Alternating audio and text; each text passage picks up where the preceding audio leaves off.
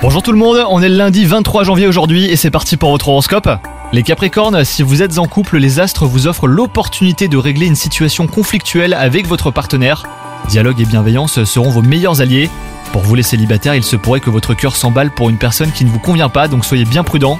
Une journée placée sous le signe de la concrétisation, voilà ce qui vous attend les Capricornes. Si vous avez des idées de projet, elles devraient être acceptées. Si vous avez fait une demande de mutation, d'avancement ou autre promotion, eh ben vous pourriez recevoir une réponse favorable.